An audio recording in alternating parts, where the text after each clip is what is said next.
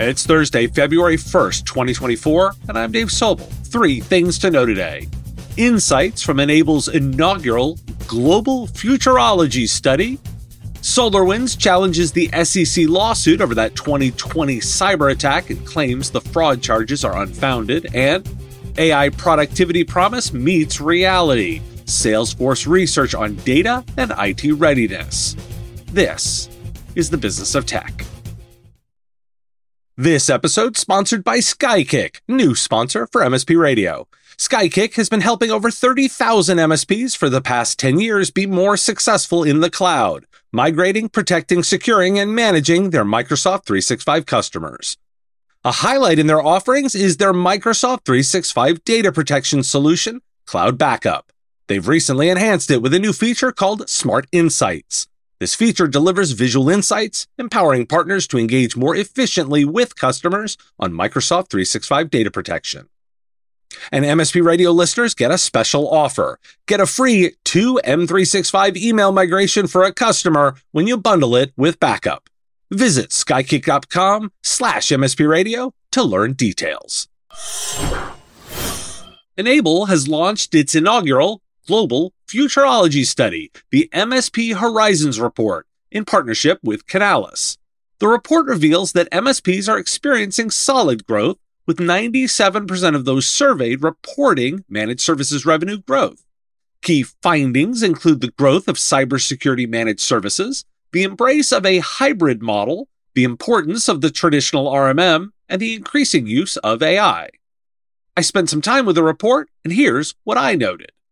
The managed services segment in the channel is estimated to grow at a compound annual growth rate of 11% globally between 2024 and 2027. The North America and EMEA regions experienced slight declines in the number of channel partners selling managed services, with decreases of 1% and 0.5% respectively. APAC grew 6.1% and Latin America grew 2.6%. 57% of MSPs surveyed plan to manage their customers' IT in collaboration with the customers themselves or with other partners, indicating a shift in the traditional MSP model. And 71% of partners are moving or planning to move workloads back to on premise and private data centers. Despite the vast potential of data analytics, MSPs have yet to see substantial growth in this area. This is surprising given the current emphasis on big data across various industries and the potential value it can bring to businesses. And despite the buzz around AI, the report reveals a wait and see approach among MSPs in certain areas. While AI is being used to improve efficiency in tasks like ticket reporting and script generation, its long term role in cybersecurity and other critical IT services remains tentative, with a continued reliance on skilled professionals. The report reveals that only 25% of MSPs surveyed use AI to develop their intellectual property. The report notes the rapid growth of the cyber insurance market and the complexities it introduces. The cyber insurance market is valued at approximately $13 billion in the last full calendar year up to 2022. It's projected to grow at a compound annual growth rate of roughly 26% over the following years. And finally, some data on sustainability. The IT industry's energy and resource consumption surpasses the airline industry's. Regulations like the EU's Corporate Sustainability Reporting Directive impose significant challenges for MSPs, especially in tracking and reporting emissions. Only 27% of MSPs in EMEA currently track their emissions across all three scopes. Why do we care? Interesting, while citing the growth of managed services, the number of partners in North America and EMEA selling managed services declined slightly. Growing by revenue, but not MSPs? It's a question to ponder. I've long cited data analytics as an opportunity and one required to get AI benefits. There's still room here. Note that you need it for AI. Wait and see? Hmm, sure. For some, zigging while others zag will be a crucial differentiator. The report has a section called RMM is not dead. Should I feel singled out by my former employer? And disclosure, a company I hold stock in? I kid, of course, but I want to highlight a disagreement. N-Able states, quote, devices and endpoints will still be part of the IT estate in the future, so RMM is not going anywhere. While I agree with the first part, I disagree with the second.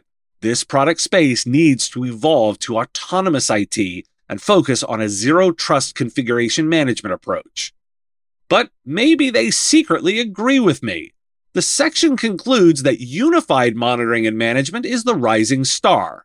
Thus, if you're moving on to something new, I don't know, that sounds dead to me. A different section for me. This is just headlines I want you to be aware of. And no, I'm dismissing them for now. During the Senate hearing on online child safety, senators aggressively questioned tech executives, particularly from Meta and TikTok. Mark Zuckerberg directly addressed victims' families. Key takeaways include the senator's aggressive questioning, Zuckerberg's apology to the families, Meta and TikTok facing the most scrutiny, two CEOs supporting the Kids Online Safety Act, concerns about TikTok's ties to China, and the lack of meaningful legislation despite years of debate. A judge in Delaware has canceled a $55.8 billion pay deal awarded to Elon Musk by Tesla in 2018. The lawsuit was filed by a shareholder who argued that it was an overpayment. The judge found that the Tesla directors did not fully inform shareholders and ruled that the deal should be canceled. The pay deal was the biggest ever in U.S. corporate history and helped make Musk the wealthiest person in the world. SolarWinds accuses the SEC of seeking to re victimize the victim after the agency sued the company over the 2020 cyber attack. SolarWinds argues that the fraud charges are unfounded and unprecedented and that the case should be dismissed. The SEC alleges that SolarWinds misled investors about its security practices. The company's attorneys argue that the SEC's claims fail and that management did not make materially misleading statements. Why do we care? I don't think we do. The SolarWinds story and disclosure I'm a stockholder is just an update. And while I think the buzz around regulation of tech companies is real, I'm not sure either of these developments have significant impact for the IT and managed services space. I might be wrong, so I am hedging my bets a little bit here, and I wanted to keep you informed. The New York Times saying something I've said before. The role of the executive in charge of AI has become the hottest job in corporate America and beyond. Companies and organizations are appointing AI executives to harness the transformative technology and navigate its risks and potential. These executives coordinate AI efforts, implement AI models, and drive innovation in various industries such as healthcare, insurance, and consulting. The rapid advancement of AI may lead to the integration of AI into various job roles, potentially reducing the need for specific AI job titles in the future. In fact, The Times is assembling a team to explore the use of generative AI and machine learning in its newsroom. The team will focus on prototyping AI applications for reporting and presenting news to readers. The Times plans to hire a machine learning engineer, a software engineer, a designer, and editors for this initiative. The team will collaborate with other departments to bring the best ideas from prototype to production. According to Workato's Work Automation Index, there's been a 400% surge in the use of generative AI in business operations, with revenue and IT operations leading the adoption. The report also highlights the increasing trend of embracing agility, systems thinking, and inclusiveness in automation approaches. Additionally, the study reveals a growth in processes involving generative AI, with revenue operations utilizing it in 48% of processes. The promise of AI to boost productivity is hindered by challenges in data integration and overburdened IT teams, according to Salesforce research. While 85% of IT leaders anticipate AI enhancing developer productivity, 62% acknowledge that their organizations are not equipped to align data systems for AI. Data silos and interdependent infrastructure further impede digital transformation, highlighting the need for integration, automation, and APIs. Small businesses can unlock AI's potential by breaking down data silos, addressing IT skills gaps, and effectively integrating new technologies into existing systems. And search may be a big victim in all this AI. Arc Search is a new iOS app that combines browsing, search, and AI. It scours the web and builds a web page with the desired information instead of returning search queries. The app is part of the browser company's vision of integrating a browser, search engine, AI chatbot, and website into a single app. Why do we care? The Times is showing how to address the change. Assemble a team dedicated to exploring generative AI and machine learning and use it in its newsroom. This is your move for your customers, a consulting engagement to determine the approach, combining the business and technical stakeholders. Arc Search shows promise in the way AI search should work, exploring websites by building new ones for each query. Just ponder that impact.